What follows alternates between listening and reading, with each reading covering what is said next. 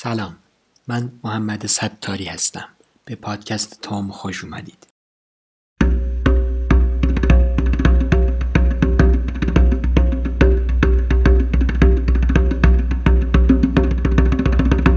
قصد دارم که در پادکست توم راجع به ریتم یا معادل فارسی اون زرباهنگ و کلا زیبایی های ریتم در موسیقی و حتی دنیاهای غیر از موسیقی صحبت کنم.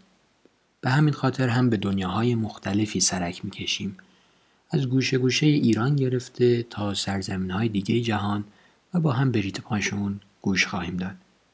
در توم راجع به سازهای کوبه‌ای زیاد صحبت خواهیم کرد. یکی از اتفاقاتی که دوست دارم در این پادکست بیفته توجه بیشتر و درک بیشتر اون شور و وجدیه که با هر ضربه روی پوست ساز در جان شنونده شعله می‌کشه. شاید تو خیلی از کنسرت ها و اجراهای زنده یا فیلمشون دیده باشید که زمانی به تکنوازی یا چند نوازی سازهای کوبه اختصاص داده میشه و این بخش از اجرا حتی قبل از تموم شدن اجرای نوازنده با تشویق زیاد تماشاچی ها همراهه. کار دیگری که در توم خواهم کرد اینه که به سراغ فرهنگ های خواهم رفت که ریتم در مناسک فرهنگی اونها حرفی اساسی می‌زنه و گاه حتی با زندگی روزمره مردمانش گره خورده. نوازندگان بزرگ سازهای کوبه‌ای رو بیشتر خواهیم شناخت و راجع بهشون حرف خواهیم زد و در نهایت سعی می‌کنم کمک کنم تا اول از همه خودم و بعد افراد بیشتری قدر این ضربات موضوع و هماهنگ رو بدونیم.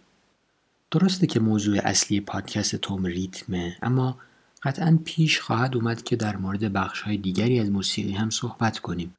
سعیم بر اینه که سطح مطالب این پادکست در حدی باشه که بدون دانش موسیقی هم بشه از مطالبش لذت برد و اگر در هر قسمت دونستن مطلب خاصی مهم بود به طور خلاصه اون رو توضیح خواهم داد مطالب هر قسمت متشکل از دانسته های خودم افراد متخصص و یا آگاهی که در اون حوزه می‌شناسم و همچنین تحقیق و مطالعه منابع مختلفه لیست کاملی رو از منابعی که در هر قسمت استفاده می کنم در یادداشت‌های هر قسمت قرار میدم.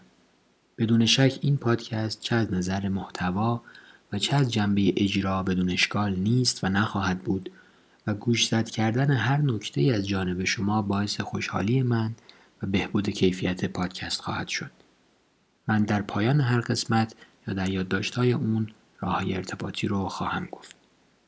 نامی که برای این پادکست انتخاب کردم یعنی توم برگرفته از نام یکی از حرکات دست در اجرای برخی از سازهای کوبه‌ای مثل تنبک و دفه حرکتی که با اجرای اون صدای بم تولید میشه.